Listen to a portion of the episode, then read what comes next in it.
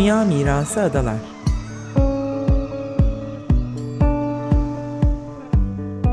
Hazırlayan ve sunanlar Derya Tolgay ve Nevin Sungur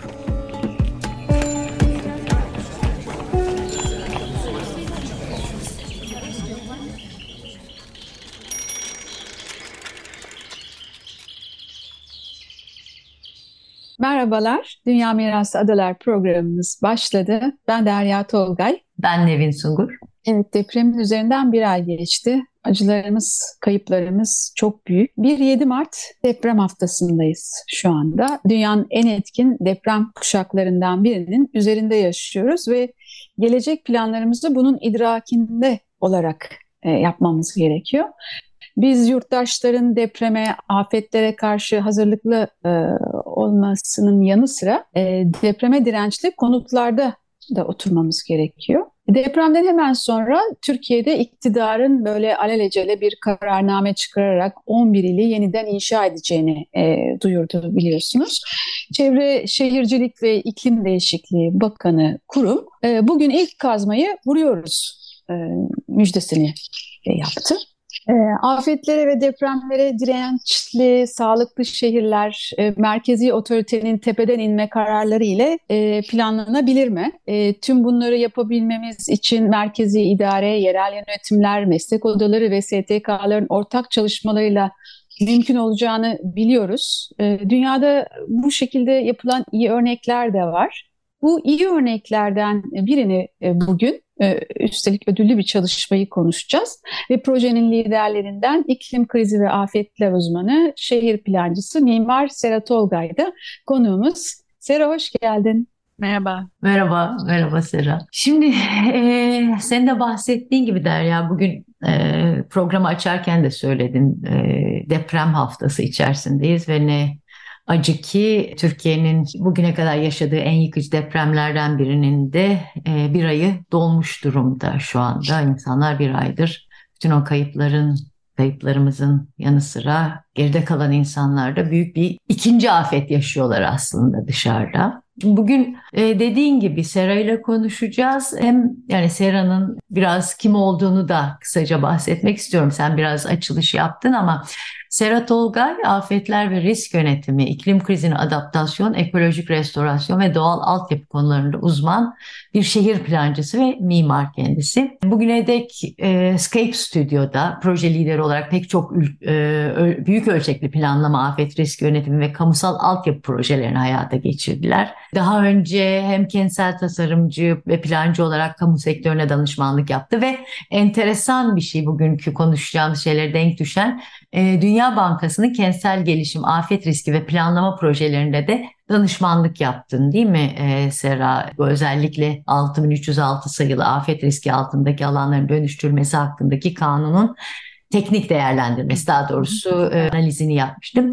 Öncelikle şunu öğrenmek istiyorum. Şimdi uzaktan yaşadın bu süreci. Hem senin profesyonel olarak bakışınla hem de e, Türkiye'ye olan bağınla tabii e, izledin. Neler gördün? Yani senin izlenimlerin nasıl yaşandı ve neden yaşandı böyle bir afet? Evet yani çok ben de eklemek istiyorum sizin de başladığınız gibi hala yaralarımızı sarıyoruz ve çok acı bir durum gerçekten. Ee, yani benim bahsedeceklerim biraz daha hani uzun dönemli planlamada neler düşünmeyiz belki biraz daha ona yardımcı olur ama şu anda gerçekten yani acil hem yardıma ve konut ihtiyacına olan milyonlarca insan var bölgede. Onu bir altına çizelim. Ama ben biraz daha hani teorik bir başlangıçla giriş yapayım istedim. Çünkü bunu anlatmak için e, bence yardımcı olacak. Ulrich Beck'in e, işte Risk Toplumu, Risk Society adlı bir çalışması var. E, 90'larda galiba yayınlandı ve bence çok içinde bulunduğumuz durumu iyi anlatıyor.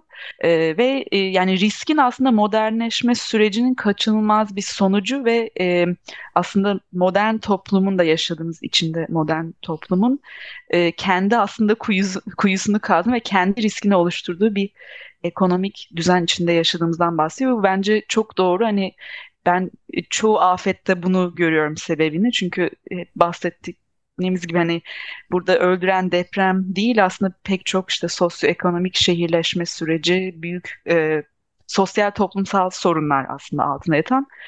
ve Kahramanmaraş bölgesi depreminde bunu görüyoruz. Aslında 21. yüzyıla baktığımızda pek çok yıkıcı deprem olmuş ve bunların hepsi e, mesela Japonya, Şili bazı örnekler var Meksika'da benim zaman geçirdiğim bu kadar yıkıcı sonuçları olmamış ama bazılarında çok yıkıcı ve bunun e, tabii aradaki farklar dediğiniz gibi kentsel, yapısal, sosyoekonomik sorunlardan kaynaklanıyor. Mesela Sichuan depreminde 2008'de 8 büyüklüğündeki depremde orada 5 milyon kişi evsiz kalmıştı. 69 bin kişi hayatını kaybetmiş. Benzer yaklaşık ölçeklerde. E, ve ben bilmiyordum mesela Haiti depremi 2010'daki 7.0 ölçeğinde gerçekleşiyor. 220 bin kişi hayatını kaybediyor ve çok çok çok kayıp e, daha sonra hani hastalıklardan vesaire bir sürü faktörden dolayı insanlar da hayatını kaybediyor. Burada bir yönetişim sorunu olan bölgelerden az çok bahsediyoruz ve maalesef e, yani e, Güneydoğu bölgesinde de bunu görüyoruz. Sırf orası değil tabii bence İstanbul, İzmir'de de bu e, farklı risk e, sorunları gördük e, son 10-20 senedeki depremlerde. E, biraz oradan hani giriş yapmak istedim. E, ben hani örnek vereceğim. Mesela Meksika'ya gittiğimde orada da 2017 senesinde Chiapas depremi 8000 2 büyüklüğünde 8.2 büyüklüğündeydi. Sadece 98 kişi öldü. Mesela binlerce ev hasar gördü ama daha çok 3-4 katlı binaların olduğu e, yani çok fazla hayat kaybının görülmediği bir durumdan bahsediyoruz. Ve deprem konusundaki uzman hani yapı inşaat mühendisleri de bu 5 ila 10 kat arası apartman binalarının zemin sıvılaşması riski olan özellikle bölgelerde çok etkilendiğini ve hasar gördüğünü söylüyorlar. E, planlama sürecinde de yani tabii tabii bu fiziksel faktörler var, çevresel ve fiziksel bunlara bakılması gerek ama bir yandan da e, maalesef işte e, rant odaklı dönüşüm süreçlerinde pek çok şey e, göz ardı ediliyor ve insanların aslında hayatları risk altında deprem bölgesine e, gittim e, gazeteci olarak Antakya'daydım. Mesela insanlarla konuştuğunda hep şey diyor yani 3 sene önce 5 sene önce yapılmış binalar ve işte milyonlarca liraya satılan binalar bunlar. Hemen karşı tarafında iki katlı evler yani o bina olduğu gibi inmiş aşağı. iki katlı bina hasar almış. Yani tam da hani senin dediğin gibi bu yapılan binaların büyük bir çoğunluğu son 10 yıl içerisinde yapılan binalar bir taraftan da. Çok endişe verici. Yani gerçekten çok endişe verici. Mesela İstanbul var elimizde yani bekliyoruz. Yani o açıdan nasıl görüyorsun? Yani e, oradaki iz şeylerin, gör, görüşlerin nelerdir? Evet, mesela bu e, Dünya Bankası e, aslında e, normalde bu raporlar paylaşılmıyor ama e, bir ön analiz olarak fonlar verilmeden önce bir hani bakmak istiyorlar nasıl e, uygulandı bu yasalar ve hani e, programlar.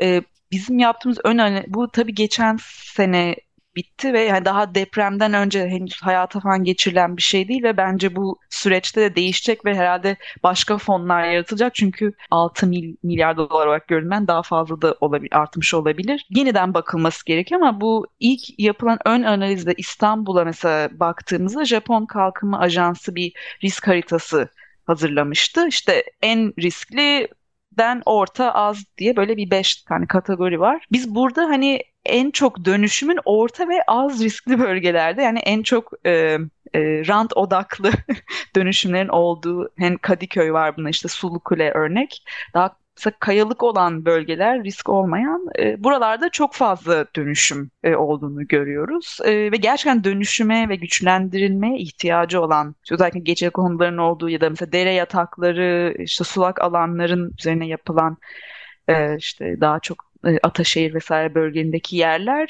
e, çok çok riskli aslında düşündüğümüzde. Ataşehir dedim. Ataköy. evet, evet. yani sulak alanların dönüştürülen, dönüştürdüğü bölgeler var. E, işte şimdi büyük e, çekmece yani göl bölgeleri de konuşuluyor anladığım kadarıyla. Hani böyle yerlerin aslında imara açılmaması gerek.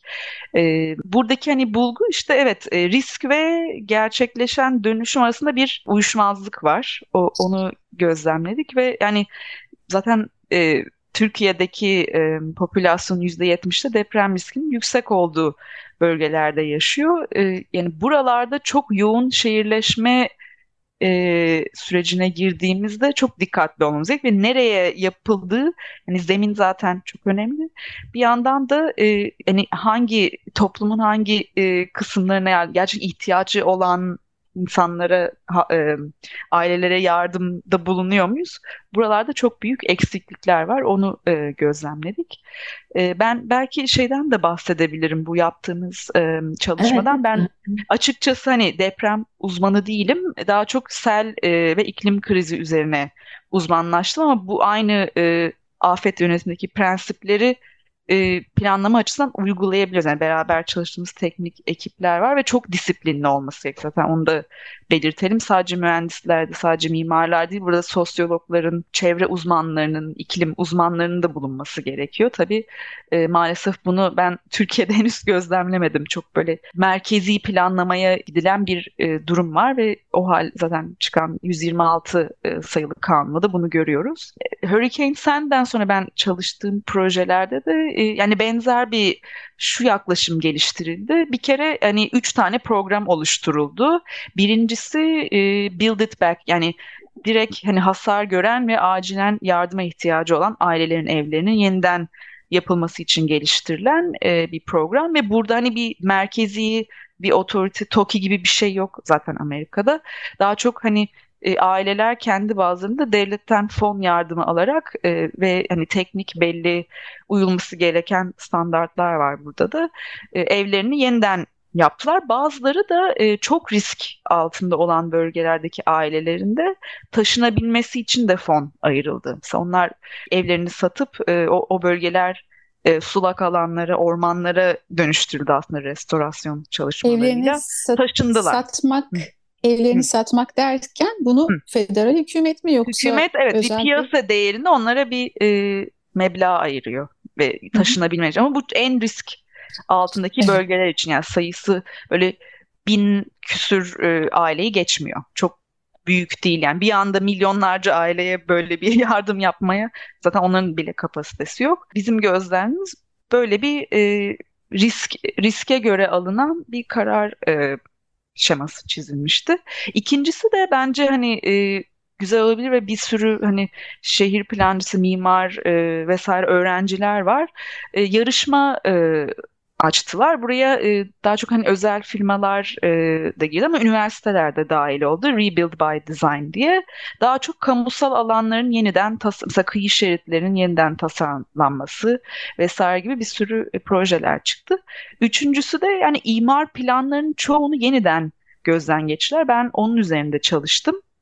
Yani çünkü şehrin burada da e, 1 bölü 5'i sel havzasında kalıyor ve bu e, fırtına hani 300 senede bir görülen bir fırtınaydı.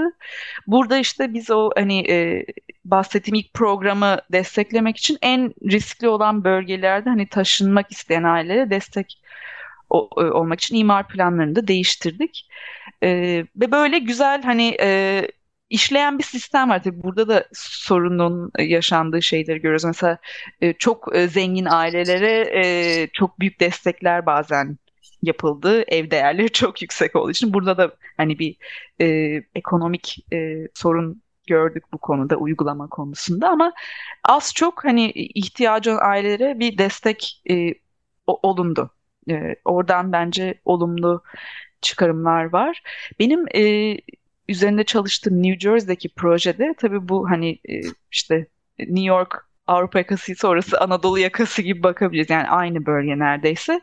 Orada da daha çok doğa bazlı ve doğal altyapı e, yöntemleriyle e, riski azaltmaya çalışan bir yaklaşım izlendi. Hem burada bütün e, halk toplandı, e, katıldı e, yaptığımız toplantılar. Onların e, isteklerini direkt biz planlara yansıttık.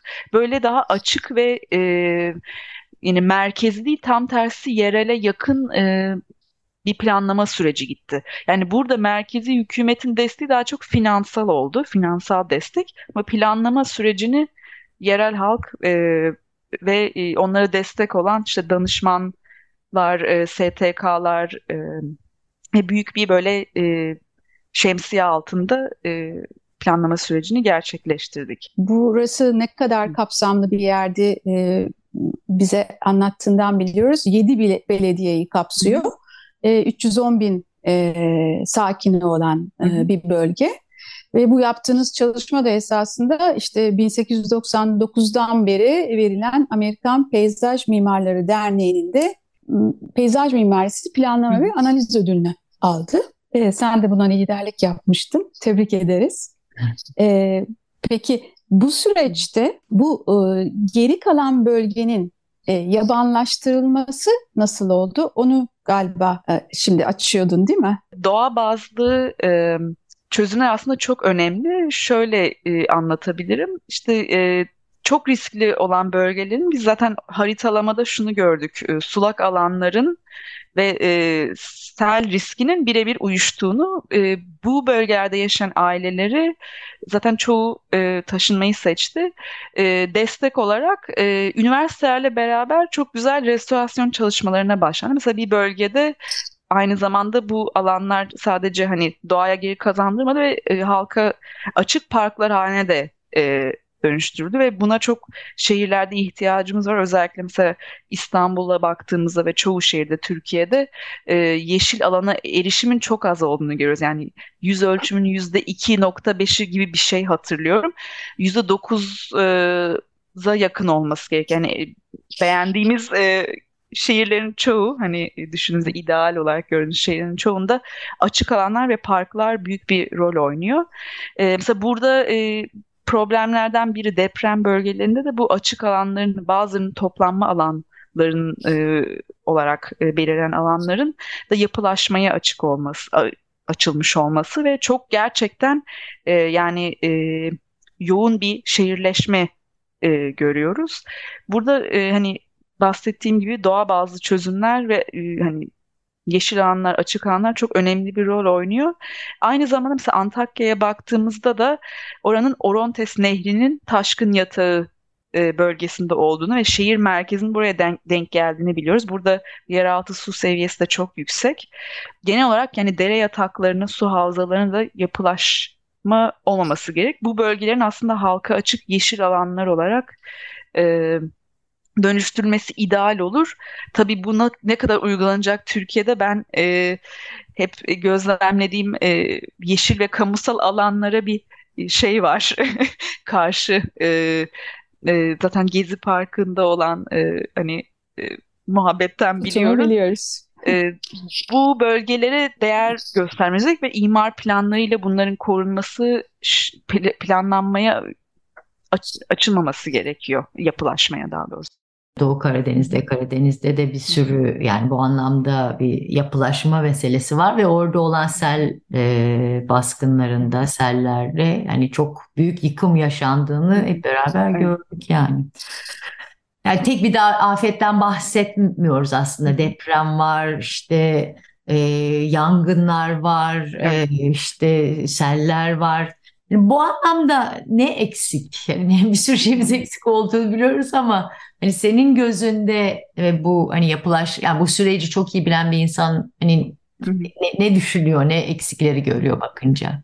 Yani ne yapılmalı? Aslında bence e, hani ben de e, yüksek lisans e, sürecinde daha çok karbon e, aya, e, ayak izimizin işte azaltılması üzerine çalışacağımı düşünürken mezun olduktan sonra gerçekten hani iklim kriziyle beraber bu bütün bahsettiğimiz felaketlerin de başka bir seviyeye geçmesi ve şiddetlenmesi ile beraber e, afetler konusunda e, çalışırken buldum ve e, yani son e, 7-8 senedir de bu konu üzerine çalışıyorum ve e, özellikle mesela akademide ve okullarda da afet konusunun işte mimarlık planlama olsun inşaat mühendisleri zaten bu konu üzerinde çalışıyor. İyice ne bu konuya odaklanılması ve öğrencinin beraber de çalışabileceği stüdyo ortamlarının bence yaratılması çok iyi olur.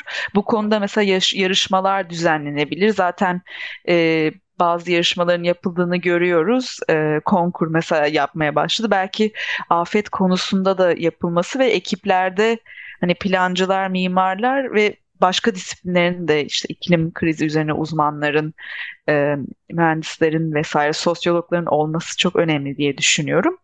E, diğer konuda tabii e, ta, e, yani eğitim sistemimize de bunun teşvik edilmesinin ötesinde var olan uzmanların da süreçlere gerçekten dahil edilmesi ve imar planlarının yapıldıktan sonra bir gün içinde değiştirilmemesi, uygulanırken gerçekten e, bu bulguların dahilinde e, uygulanması çok önemli. Çünkü e, yani gerekli teknik bilgiye vesaire bence sahibiz. Uygulamada bir problem var. Bunu e, bir tek ben söylemiyorum yani hepimiz de biliyoruz zaten. E, ve tabii e, yönetim, yönetişim konusunda da yani merkezden her şeyin planlanması aslında çok aptalca. Çünkü o kadar çok şehir var ki siz her şeyi bir merkezden yapmaya çalışırsanız zaten e, oradaki yaşayan yerel halkın isteklerini ve sorunlarını dahil etmeden plan yapmış olursunuz. Bir yandan da yetişemiyorsunuz ve yaptığınız planlar yarım yamalak çıkıyor. Ve bunu gör, görüyoruz. Türkiye'de maalesef bir e, şehir ve e, çevre bakan her şeyin bir merkezleştirme huyu ve şeyi olduğu için e, planlama sürecini bu etkiliyor ve e, maalesef hani e, depremde de e, pek çok gönüllü doktor, e, konunun uzmanı gitti ve benim duyduğum e, ilk özellikle 10 günde merkezden hani onay beklendiği için orada çalışacak insanların pinponto gibi oradan oraya koşuşturduğunu gördük. Yani burada merkezleşmenin de e, aslında uygulamada bir problem yarattığını görüyoruz. Burada biraz güven ve e, şey olması gerekiyor. Yani yerelin de bir rol oynaması gerekiyor. Bu, bu konuda yerele e, yer açılması ve destek sağlanması gerekiyor. E, yani böyle özetleyebiliriz. Daha, daha çok bir sürü tabii problem var. E, bu imar afları vesaire onlardan da bahsedebiliriz. Artık onların da zaten kaldırılması gerek. Bu, bu nereden geldiğini bilmiyorum imar affı.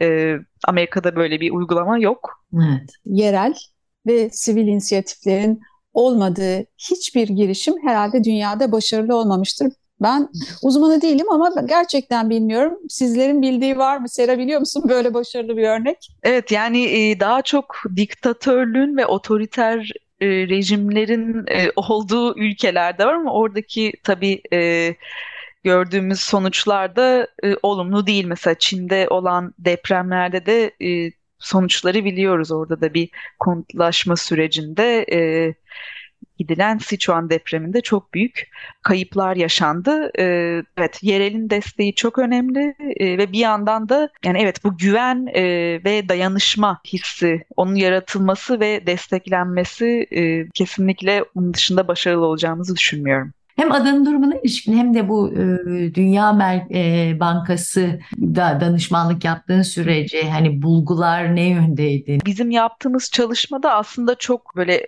yerele ve özel analizlere inilmedi. Çok e, üst seviye yani Türkiye geneline bakılan bir ön analizdi ve e, yani kentsel dönüşüm sürecin ne biraz daha çok detaylı e, çalıştık ama yapılan imar planlarının kesinlikle afetleri de çok büyük bir ölçekte katması gerek. Çünkü bildiğimiz gibi adalar yani zaten fay hattının üzerinde evet e, Allah'tan hani 2-3 katlı daha çok ahşap olan yapılar var. Betonerme ve böyle imar affıyla kat eklenen vesaire bölgeler var. Onlara bakılması gerek tabii ki. E, bir yandan da mı sırf deprem değil hani e, orman yangınları büyük bir faktör. E, orman yangınları da yani in, çoğu insan o e, kaynaklı çıkıyor. Ama kuraklıkla beraber çok alevleniyor ve e, bu, bu risklere de bakılması gerek. Tabii bir yandan hani e, gelecekte de hani su seviyelerinin yükselmesiyle henüz bu Marmara iç denizleri etkileme daha çok okyanus kıyılarını etkilemeye başladı. E, adalarda da bunun da aslında biraz e, projeksiyonlara bakılması gerek. Yapılaşma kıyılarda özellikle kıyıların çok e, hani özelleştirilmesi bir sorun. Bir de dolgu alanı zaten ilk e, şey e, geldiğinizde ulaştığınız ada meydanı bir dolgu alanı. Bu, Bütün kıyıları kıyı dolgu alanı evet, aslında ayrıca da. Evet, yapılaşan kıyıların çoğu dolgu alanları bu bölgelerin çoğunda doğal altyapı ve yani gerçekten su ile aramızda hem kamusal, kamuya açık hem de hani doğal kıyılar, yeşil kıyılar e, bir sürü örnekleri var. E, kumsalların vesaire korunması özelleşmemesi, yapılaşmaması bence çok önemli. Daha hani doğayla uyum içinde ve afet riskini önleyeceğimiz. E, mesela birkaç sene önce hatırlıyorum bir Lodos en son fırtınada hı hı. E, o şeridin çoğu e, zedelenmişti. Yeniden yapılması gerekiyor. Yani burada devamlı bir harcamaya da gidiliyor e, her yapılan, her afet sonrası yapılan ye, yeni yapılaşmada. E, aynı şeyler yapılıyor bir de. Yani evet aynı şey yani eski yeniden tekrar. yapılıyor. Tam evet. burası hani evet belli risk bölgesi. Hani yeniden olduğu gibi yapalım mantalitesi olmamalı. Yani bütüncül bir e, afet e, analizi ve e, o imar planlarının da bu riskleri göz önünde bulundurduğu bir e, yapılaşma sürecine gidilmesi gerek. Hatta adalarda e, yapılaşmanın çok az olması gerektiği düşünüyorum. Yani korunması gerek. Çoğu orman olduğu için. Deprem bölgesi olduğu için bir kat izinlerinin yükseltilmesi falan gibi şeyleri hiçbir şekilde gidilmemesi gerekiyor. E, böyle e, toparlayabiliriz isterseniz. Sera çok teşekkürler. Uzaklardan katıldın bugün programımıza. Ee, Çok teşekkürler. Tabii, evet. Ben de teşekkür ederim. Çok önemli bir konu ve yani de, dediğimiz gibi hala e, yaralarımızı sarıyoruz ama bu e, uzun dönemli e, planlamada çok önemli olacak. Özellikle mağdur olan halkın yeniden hani hem güvenli e, hem de e, yani hayat kalitesini de bir yandan iyileştireceğimiz şehirler inşa edebiliriz diye düşünüyorum. Sadece, sadece olduğu gibi yeniden yapmak değil, daha iyisini yapmak yani build back better diye burada çok konuşuldu. Daha iyi şehirler inşa edebilir diye umuyorum. Umarım. Çünkü dünya hepimizin. hepimizin evet. dünya. Hepimizin. Evet, evet. Hoşçakalın. Hoşçakalın. Bizi dinlediğiniz için teşekkür ederiz. Teşekkürler.